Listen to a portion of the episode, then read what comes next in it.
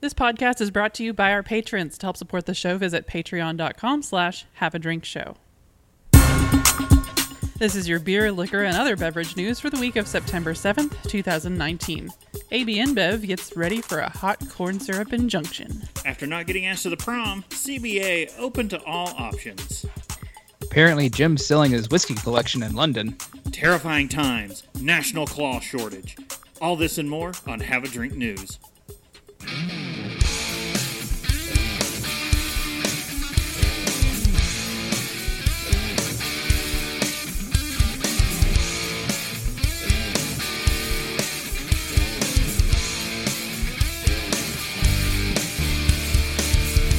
Welcome to Have a Drink News, the show where we cover the week's popular news about what you drink. I'm Brittany Lee Walker.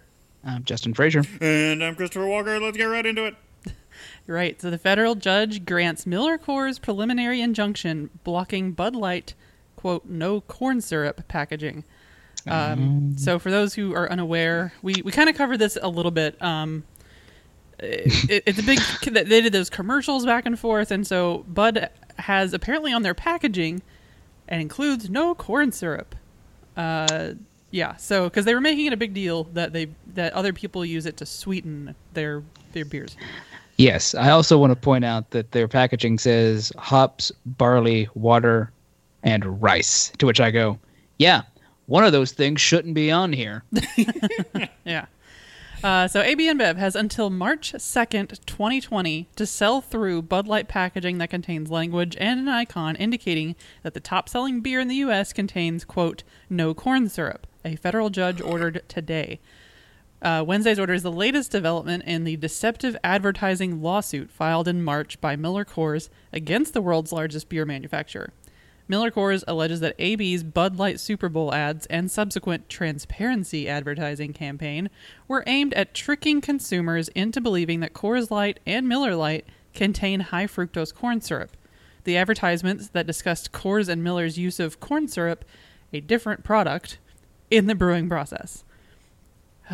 So uh, it Yep. says in today's order, Western District of Wisconsin Judge William Conley modified an existing partial preliminary injunction granted to Miller Coors in May to extend to Bud Light packaging. The May order blocked AB from displaying certain Bud Light billboards and television ads that he deemed misleading and denied AB's motion to dismiss the case. See, I we were talking about this earlier when we were like looking through stories, and I had said like, you know what? Yeah, they've stopped doing those commercials entirely too. I forgot there was an injunction. Yeah, this Yeah, is I the- forgot they, they they had built on the previous one to make this one work, and I was like, oh right. Yeah. Yeah. this isn't the first injunction in this case. Slowly, things are spiraling out of AB InBev's uh, control. Good. Uh, so, despite granting Miller Coors' request for a preliminary injunction, Conley is allowing AB to sell through its existing packaging inventory available as of June 6th, with a hard deadline to cease sales of the packs by March 2nd, 2020, or whichever comes first. Like if they run out first, then that's fine too. Uh, according to Conley's latest ruling, even though Bud Light's packaging doesn't reference Miller Lite or Coors Light, that doesn't mean that it's not actionable under the Lanham Act, the federal statute governing trademarks, service marks, and unfair competition. Conley added that a reasonable jury could find that the implicit message of the packaging is that other beers contain corn syrup. Um, yeah, it-. I mean, it's- that's sort of what it obvious. says. Yeah. Uh, it says, moreover, in light of the limited number of beers in the light beer market, with Bud Light, Miller Lite, and Coors Light accounting for almost 100% of sales, that same jury could also find a substantial segment of consumers would infer that Bud Light's principal competitors contain corn syrup, especially after a $100 million television and print com- campaign misleadingly suggesting the same thing. You know, I wouldn't really want jury duty that much. but if you were to choose it, But if I was to choose a jury, I would love to have been on something like if they had had a gun taken this to trial or something. The problem is I would not get selected for that jury. They'd be like, "Okay, well, step forward. Do you have anything? Um, nope, can't can't think of anything. Any podcasts you do? Oh crap, they're on to me. You just have to lie your way to get on to make sure you made it through selection. No, because then the trial gets thrown out and the justice doesn't get served. So yeah, um, I, I don't know. I think that they're they're getting their uh, if this is justice, This, So- is, this is just the whole thing has the comments. I don't know if they're included in that article. I've seen them elsewhere. Uh, that uh, AB InBev had, like their lawyers talking about, oh no, we're here because consumers want a transparent company that's telling them that's what's in their beer, and we're here to do that. We're here to provide that for them. They're not here to tell you that rice doesn't belong in beer. okay. So actually, there is a quote here in It is the, at the like bottom most of the article. Backhanded thing when you know where they're coming from with this, and you're like, God, just shut up. So, an AB spokesperson said Bud Light is brewed with no corn syrup, plain and simple. We look forward to defending our right to inform beer drinkers of this fact at trial and on appeal. Miller Coors is resisting customer demands for transparency in the ingredients used uh, to brew its beers, but those demands are here to stay. We will continue leading this movement in the beer industry. That's not what this is about at all. Wow. No, well, I mean that the, their their lawyer, their legal team is doing its job, which is Yeah. don't frame it in a way that that they're obviously going Yeah. to lose. Frame it in a different context and It's see just- who will go along with you. It's so uh, ridiculous. And then even like it's like the uh, the Brewers Association even came out in Miller's defense on this, and they're like, no, this is like most of our members also use uh, corn products to for the yeast to eat. That's literally Yeah. what's there. It makes the alcohol. Well, don't I mean you can't blame AB InBev. They don't they don't know how brewing works. Obviously. The again, yeah. and I think what- it's funny. Not once do they. They're like, we're gonna. We need to let people know what's in this. How what's in it to be to, for brewing and stuff. And it's like, okay, but not once have you actually mentioned rice. no, they do. It says it on their. They do. It's on their thing. They say that they they use rice. They, they but they, never but even in the commercials, they, shouldn't. never say. You know what I mean? They- like, Yeah. What they don't say is that that rice is not a, not one of the key ingredients in beer. no. Uh, They don't say it's But- their cheap workaround to make a waterier product. right. Yeah, that's insanity. All right. Uh, in other in other AB news, Yeah, I was gonna say, you know what else is insanity? uh, so yeah, the Craft Brew Alliance uh, have said they are exploring all options in the wake of the no offer Brexit. I mean, uh, offer from AB. Uh, can someone on the AB's board just walk across the aisle and switch sides and go against their current CEO and go, no, you know what? We're changing the way we're doing everything now. Craft Brew Alliance stands up in open court and calls AB InBev a naughty boy. Uh, sorry, me and Chris fell on a rabbit hole earlier. Yeah, if you ever get like bored, just uh, dig into the current uh, goings on in Parliament right now over Brexit, and it is delicious. Like you will mm-hmm. fall down this rabbit hole and go, "Wow, I'm really glad we have an in writing constitution." Yeah. Just things are crazy over there right now. Mm-hmm. All right, so rearrange the blocks or sell them. That's the question that Craft Brew Alliance CEO Andy Thomas seemed to be working through in a rare off-cycle conference call with investors and analysts today after his company's largest playmate, Anheuser-Busch InBev, declined its long-held option to purchase the Portland, Oregon headquartered craft beer maker. The call came two weeks after the August 23rd deadline for AB, which already owns 31.3% of CBA, to make an offer of uh, $24.50 per share, which would come out to about $328 million, to purchase the remainder of the company or pay one time fee of $20 million. AB opted for the latter, stating, uh, Why buy the cow for $328 million when I can pay $20 million and continue to get the milk? You know, I hadn't thought this would cause like such a tailspin in the CBA as it had, but Yeah, things things not uh, going so good after this happened. But uh, the CBA, if you are not in the know, they're like their biggest uh, namesake here is uh, Kona Brewing and Widmer Brothers and Red Hook, which I think has been on the decline. You don't really see it on shelves as much anymore. yeah. Uh, since that time, CBA stock, which you can see it on uh, on the tickers as Brew, which is fantastic, uh, has declined from twelve dollars and ninety six cents on August twenty second, the day before the deadline, to nine dollars and twenty eight cents at the end of trading day. You know, I do want to point out though, like it would be in, it, it it would be kind of like business insanity to spend twenty four point five dollars per share instead of what it currently was valued at, which is twelve point nine six. I'm sure that that price had was locked in from something years Yeah. ago. I'm sure. I'm just saying like that that would be part of the uh, It's when you part when of the reason they would look down and go, no, that's not worth that much money to spend. we're not paying literally double the current stock value, or yeah, more than double the current stock value, or at the time it had been just under double for this. No, forget it. Uh, has sparked speculation that CBA might look to sell to another suitor or divest its brands, including fast-growing Kona.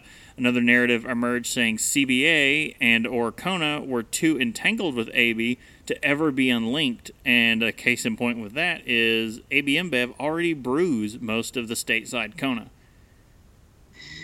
uh, That is uh, Casey when he was uh, he went to tour at Anheuser Busch in St. Louis, and they'd proudly display bottles of Kona and take ownership of it and say that Yeah. oh no that's one of our brands, and Mhm. Casey even had to like go no it isn't, and they were Yeah. like they were like no no this is one of our brands.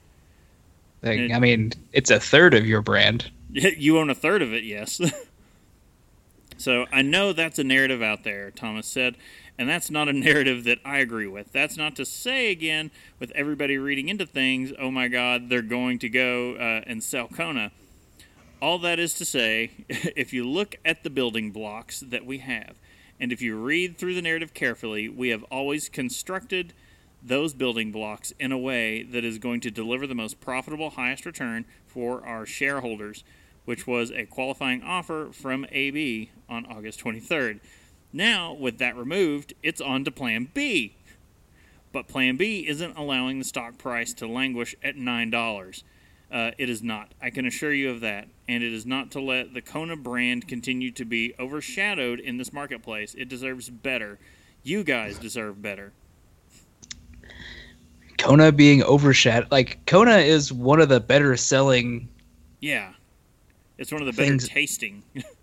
Yeah. Uh, throughout the call, Thomas stressed that CBA has the right building blocks. Again, going back to this uh, analogy, at its disposal, he pointed to healthy financials, that $20 million windfall from AB, a portfolio of brands led by Kona, and initiative or innovation Innovation. Yeah. pipeline through its PH experiment division, a growing presence in international markets, a scalable footprint, and a strong talent base. In addition, the company can also rely on its master distributor agreement with AB, as well as 300,000 barrels of contract brewing capacity at AB facilities for up the next uh, for up to the next 7 years.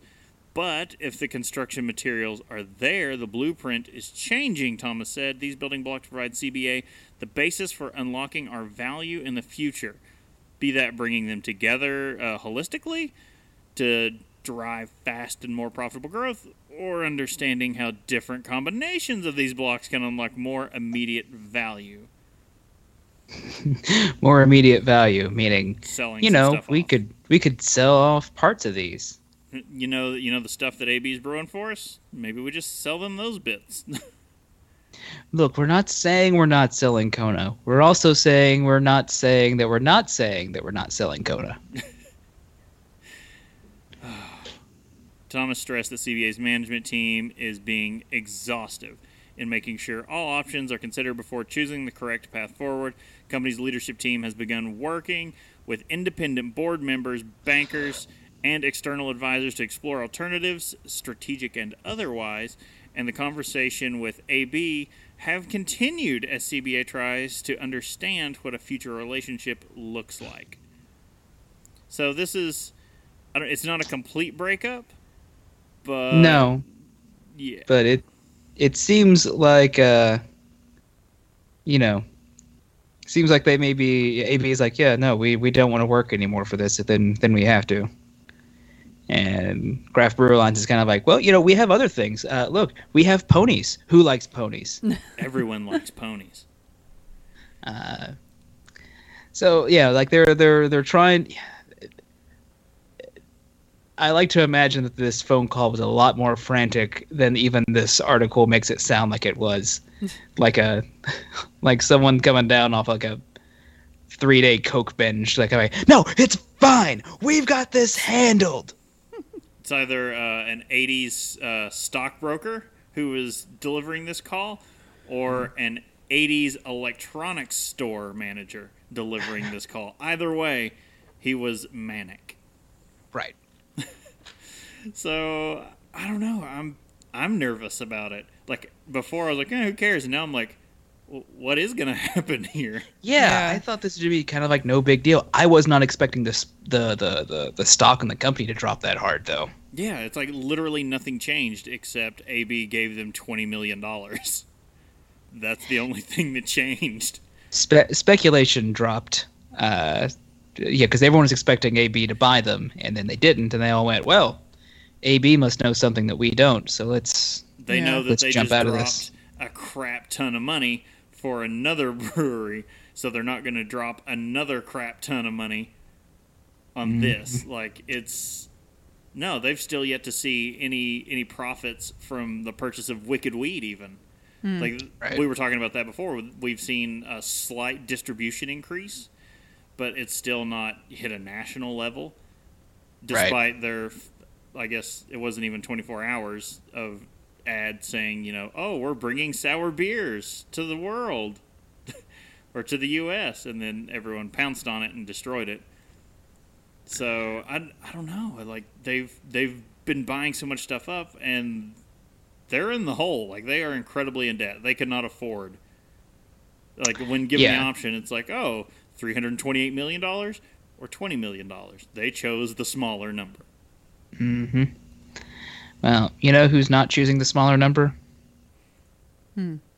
People at uh, Sotheby's in London. I was gonna say Jim. I, I was. I know he's out of town, but I thought he was in Michigan. Apparently, he uh, he went to London and took his liquor cabinet with him. Okay, all joking aside, we're pretty sure it's not Jim. I'm pretty sure it is. Don't. Uh, no one no, with that uh, much scotch going for that much money could be anyone other than Jim. coming from uh, Forbes, most valuable whiskey collection ever to be auctioned at Sotheby's. Uh, described by the auction house as, excuse me, quote, the ultimate whiskey collection. A rec- record-breaking collection of whiskey will be sold in London later this month. It will very likely be the most valuable collection of whiskey ever offered at auction, and the first single-owner offering of uh, of spirits from an auction house, from the auction house. The collection comes from a uh, mysterious U.S. based donor known only as the Ultimate Whiskey Collector. Uh, well, known as our friend Jim. Uh, and he is selling 394 lots comprising 467 bottles and nine casks. The entire collection is to be worth approximately $4.9 million. But That's a lot of whiskey. we really need to have a, uh, a Hank Hill sounder. Whoa. Whoa. That, that seems like the appropriate reaction there. would it be that, or would it be the the, the whoa? I think Like it'd just when- be the. Much the "Boy, same. I tell you, I tell you what. Okay. Or, Ooh, one combined. or uh, I guess this is going back into that cartoons episode we had, or to be when uh, he gets kicked in the nuts by Bobby. Oh, I don't remember that. Oh, Uh. Bobby! He took away Bobby's Game Boy, and Bobby, uh, I don't know you. You. He, he that's my pursed him, kicked him, kicked him in the nuts. Nice. Well, this particular auction may deserve the superlatives that the news stories have attached to it. Here's some of the whiskey that's up for grabs. Uh, well, there are some Macallan whiskey that comprises Macallan, I think, is McAllen. close. Macallan. Well, yeah, when I say it, it doesn't sound as fun. So, yeah, you go ahead. Macallan whiskey comprises half the lots. Uh, the total, which is estimated at uh, two point seven million dollars. They showcase uh, gonna seventy say- years of. I'm Yep. sorry. I was just gonna say, like, you always hear McAllen with uh, like these gigantic numbers, like, oh, It's some of the most expensive Scotch and whiskey in the world. Period. It's like, yeah, but in, in this particular lot, uh, there's some. There is. Well, these bottles offer uh, showcase 70 years of whiskey production. They include up include a 60-year-old Macallan 1926 sourced from the same cask of the bottle that was sold for 1.2 million dollars last year. Uh, this particular one is estimated at uh, $550,000. Uh, there are two Macallan uh, like Laquais, Laquais Six Pillars collection, a series of six bottles, also estimated at the same price for the bunch. A vertical series of 18 year old Macallans that have been uh, released over decades, a, and a wall mounted cabinet designed by craftsman James Laycock for uh, holding a collection of 46 Macallan fine and rare miniatures from 1937 to 1991 valued at over a hundred thousand dollars. The value's there, but my goodness. Oh, there's more than just Macallan. Uh, I, I still there's like a vert- our discussion about uh, pre-show. This was before. This isn't even in the pre-show. Um, it was like, wow, I wonder what's been going on in that bottle, and it was like oxidation. Oxidation. Oxidation has been going Yeah. on in that bottle. there's a picture of them and like the, the there's one of them that's like from like 1960 something and you're like well that's red looks like rust but other than the Macallans, they have a vertical of official Port Ellen releases, the Pappy Van Winkle of the Scotch whiskey world. Uh, the first of 17 editions will be sold by the bottle. A couple of 70 year old offerings from Gordon and McFerry, uh, a Mortlach, uh, and a Glenlivet are also available. Uh, various releases from the Italian bottler Silvano Samaroli, who, uh, who is treasured amongst collectors, uh, are also likely to hit five figures per bottle. Uh, they also have the oldest official bottling from Glenfiddich, a 64 year from 1937. Jeez. Uh, a how do we say this, Chris? Balvenie? Balvenie. Balvenie, a 50 year old, uh, also from 1937, alongside a 50 plus year old Dalmores and a 50 year old Highland Park. All right. Jeez. Yeah. Yeah, the the sale will be uh, open for online bidding in on September 27th and end in a live auction uh, on October 24th at the Olympia event in West Kensington, London, to take place alongside the uh, RM Sotheby's sale of collectible motor cars on the same day. So you can drink and drive. You should not do that. No, Seriously. please don't do that. Oh man, that is just the nicest whiskey stash. That's, Mhm. it's, it's insane. Like, holy yeah, no, like it's it's just nuts. Like the sheer number of some of that, you're just like, ah, An anonymous American contributor. Um, we we salute you, and know your name is actually Jim. yeah. Well, it sounds like this man's running out of his whiskey. What about White Claw? Does he still have that? No, apparently not. Uh, I guess Good. the the state of Ohio in back here stateside, uh, apparently in another news story, has been decided to have been the most fervored consumer of White Claw. Uh, White Claw is a victim of its own success. The hard seltzer brand confirmed a nationwide shortage in the United States, sparked by the drink's rising popularity, and mainly the 65 year old man in front of me at the liquor store today buying eight cases of blackberry White Claw. I, s- I saw someone buy like five cases. That's the Uh, thing. earlier no one week, buys it by the like- pack. Everyone buys it by the case. Hmm Uh, we are working around the clock to increase supply, given the rapid growth in consumer demand. Sanjeev uh, Gajiwala? Sure. I Oh. thought I had it hard with the Scotch names. Yeah, give me this one. White Claw's senior vice president of marketing, uh, talking to CNN Business, where we sourced. Uh, White Claw has accelerated faster than anyone could have, could have predicted. You don't say. basically, basically saying we're just as surprised as you are. The company didn't specify when stock will return to normal. uh, but said it has been allocating product to our distributor partners to keep all markets in stock the best we can and will continue to do so until we get back to our normal safety stock position. White Claw has blown up recently. It's the summer of Claw. Like, that's, yeah. everyone knows it. Uh, sparking memes and trend pieces. Sales of the drink grew 283% to $327.7 million in July compared to the same period last year. Its sales also accounted for nearly 55% of all hard seltzer sales for the week of July 4th, a 200% increase since 2018's 4th of July sales. So that's absolutely insane. So Yeah. July 4th week. So that's going to be like that was your peak alcohol sales for the year, I'm assuming. Like that I don't know what other point people are going to be going out to the liquor store and buying, you know, a bunch of alcohol. That's pretty much it mm-hmm. cuz everyone's getting ready to go party. 55% of the hard seltzer market was theirs. When you think about all the other brands out there, like they dominate it that hard. So the beverage, which the indus- uh, the beverage, which is the industry leader, was launched by Mike's Hard Lemonade maker, Mark Anthony Brands, in 2016. That same year, Anheuser Busch uh, bought Spiked Seltzer, which led to Bon and Viv. Boston Beer began manu- manufacturing Truly, another popular hard seltzer. It took White Claw uh, a while to catch on with drinkers. Yeah, if you'll remember our white, our I was going to say White Claw episode.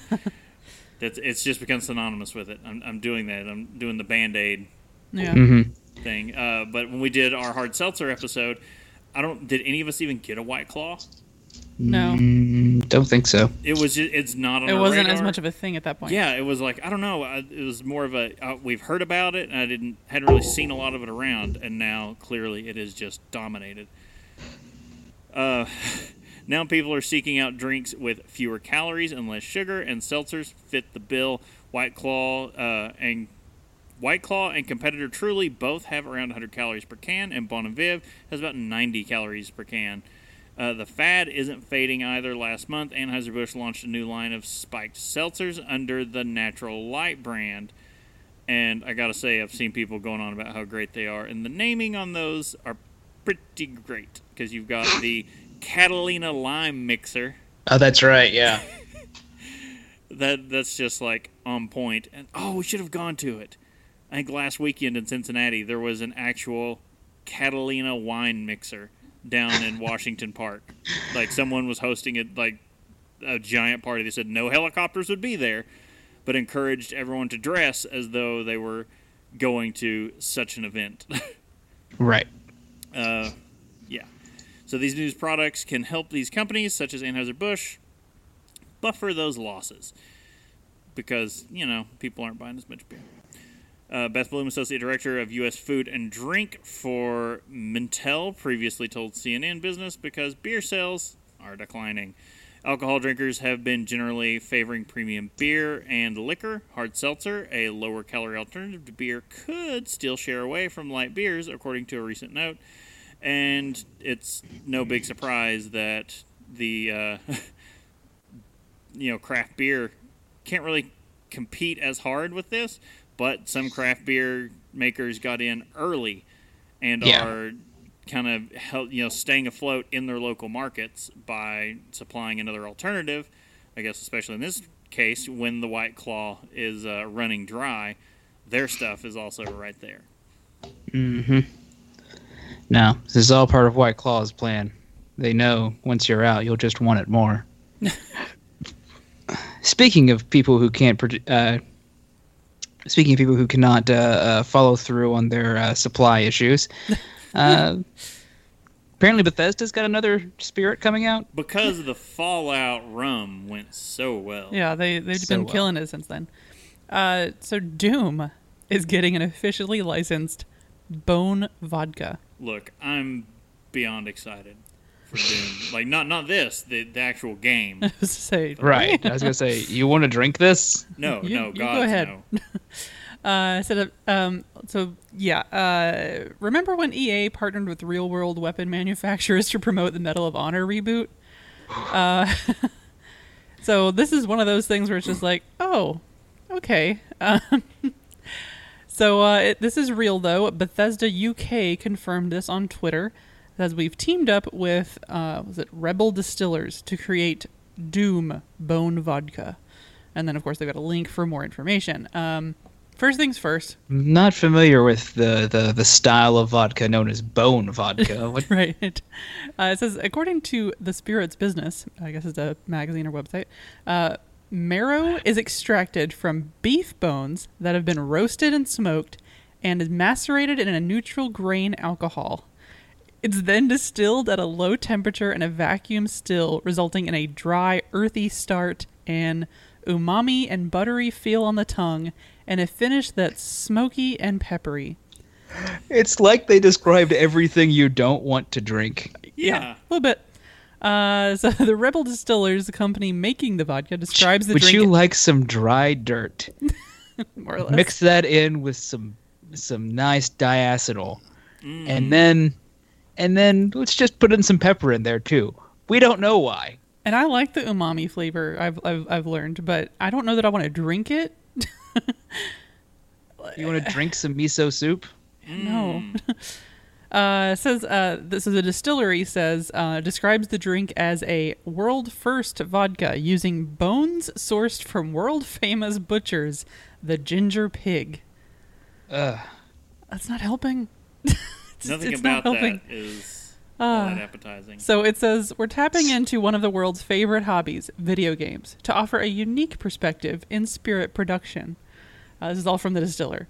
Uh, Doom Eternal is a world of flames and demons, a barbecue pit with action. A smoked bone vodka is certainly a new take on spirit provenance.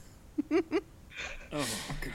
Oh, this hurts. Um, This, this is what nightmares are made of. yeah, so uh, so they of course they go on to mention the whole Nuka Dark Rum thing and and that was Bethesda's other attempts. Uh, yeah. Oh, but uh, so I'm just saying, like everything that they made for Fallout as a, a, a tie-in was like greatly disappointed, eh, disappointing. As was Fallout 76. uh, I never actually got to play. it. I was actually I, excited. I didn't actually play any of it. I Yeah, just I know was that it didn't do as well as. very excited to play it and never got a chance to play it, and mainly because everyone I know didn't play it. so if it's a multiplayer game, I want to be on there with my friends. My friends aren't there. Yeah, I'm not gonna be there. defeats the purpose. Uh, so finally, uh, so just some info about the bottle, like when when the, when this is happening, essentially. So uh, 700 milliliter bottles, They're gonna so look like 24 ounces, Nuka Cola bottles. which would just be weird. Uh, Fifty-five dollars each. Nuka Clear. well, uh, Chris- I was like, Chris, they're going like Nuka Cola bottles, but they're going to be. Sh- they're just going to strip all the the cheap plastic they had around it that made them look like Nuka Cola bottles. Yeah. Uh, they're going to be available in the UK, EU, and Australia, so not here in America. Um, God. Yeah, but they're expected to begin shipping near the end of September, just in time for the release of Doom Eternal on November 22nd. So you got a window there. Um, it's interesting they're not launching it here. No, it's fine that they're not. Oh, It's fine, yes, but it's just like that's. I mean, I can understand the UK, but um, yeah, I don't know. I'm surprised they're launching Doom Eternal in Australia. That's what I'm surprised by. Uh, They have some weird video game laws. fair enough. You know, let's. Yeah, speaking of tragedies in the UK, I was gonna say, Oh, how are we gonna try- do this one? Try to, uh, there's been a, a huge gin spill caused the Hey. closure of a major UK highway for 11 hours following a colli- collision between two semi trucks on Wednesday. hey, what uh, what could you call this? It's a gincident. if you will. Well, oh, uh, one of the trucks involved in the crash was carrying 30,000 liters of gin, which spilled onto the tarmac, causing a fire risk, BBC report said. Emergency servers worked overnight to prevent flammable liquid from igniting. Covering it with protective foam. because of It's in all- England. I'm surprised they didn't all just go down and go, all right, boys, lap her up. That that was the problem. See, everyone was running out there to lap up the gin on the streets because it's the UK and they love gin, but they couldn't stop smoking long enough to do it. and everyone was afraid that the alcohol vapor was just going to ignite. All those all those rich women on diets needed. Uh, It had to be an interesting smell. well, the incident occurred in uh, Cheshire uh, County, northwest of England, uh, in northwest England. Uh, local police said the collision caused long delays, but thankfully there were no injuries. Uh, Rachel Sargent, one of the drivers, caught uh, caught up the tailback, tweeting uh, tweeted that she uh, was sitting 200 yards away from 32 uh, 32,000 liters of spilt gin, and joked that it was heartbreaking that she- she didn't have a straw. See, she was there. She knew. She, she was on top of it. She could still smoke if she had a straw to suck up the gin. She didn't have to get the cigarette close enough to ignite it. That's Well, Local police found humor in this situation, tweeting, Last night's major gincident was on the rocks for a while, but there's been plenty of shaking. After plenty of shaking, even more stirring, the M6 highway is back open. Oh. Tanqueray, no one was seriously injured, and now everything has been swept away. You know, I would have been disappointed had they not had that literally exact tweet. so. That, like, that good on them. That no, that's right on, and I still am disappointed in us that when we reported the founders buyout, we we missed the perfect title. I can't remember. Uh, someone did use it. No one suspects the Spanish, Spanish. acquisition. Yeah. You sent that to me while I was at work, and my coworkers heard me just like yell, God damn it! Missed it. Uh, That would have been the one exception when we should just title the news episode. All so right. we had an incident like this where near where we used to live, only it was with uh, Oh, maple the- syrup, and that's when I was like, no, like uh, we heard about it after that it cleaned up, and I was so upset. I was like, no, I would have made waffles and gone out there with a plate of waffles and stared at it sadly. And the only the only great thing is because it was a maple syrup truck that turned over on buttermilk pike. yeah, that's what. yeah. We were like, oh god. it's it was too good.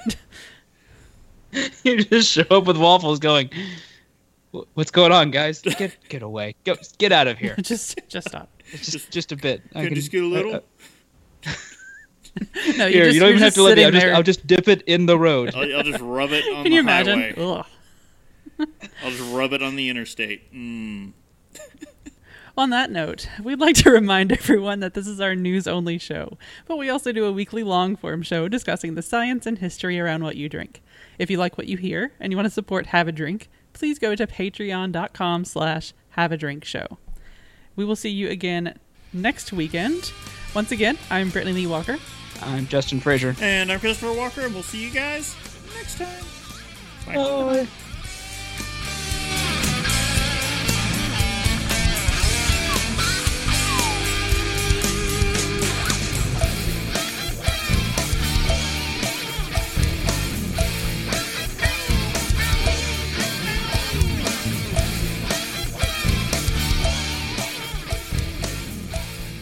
Diamond Club hopes you have enjoyed this program.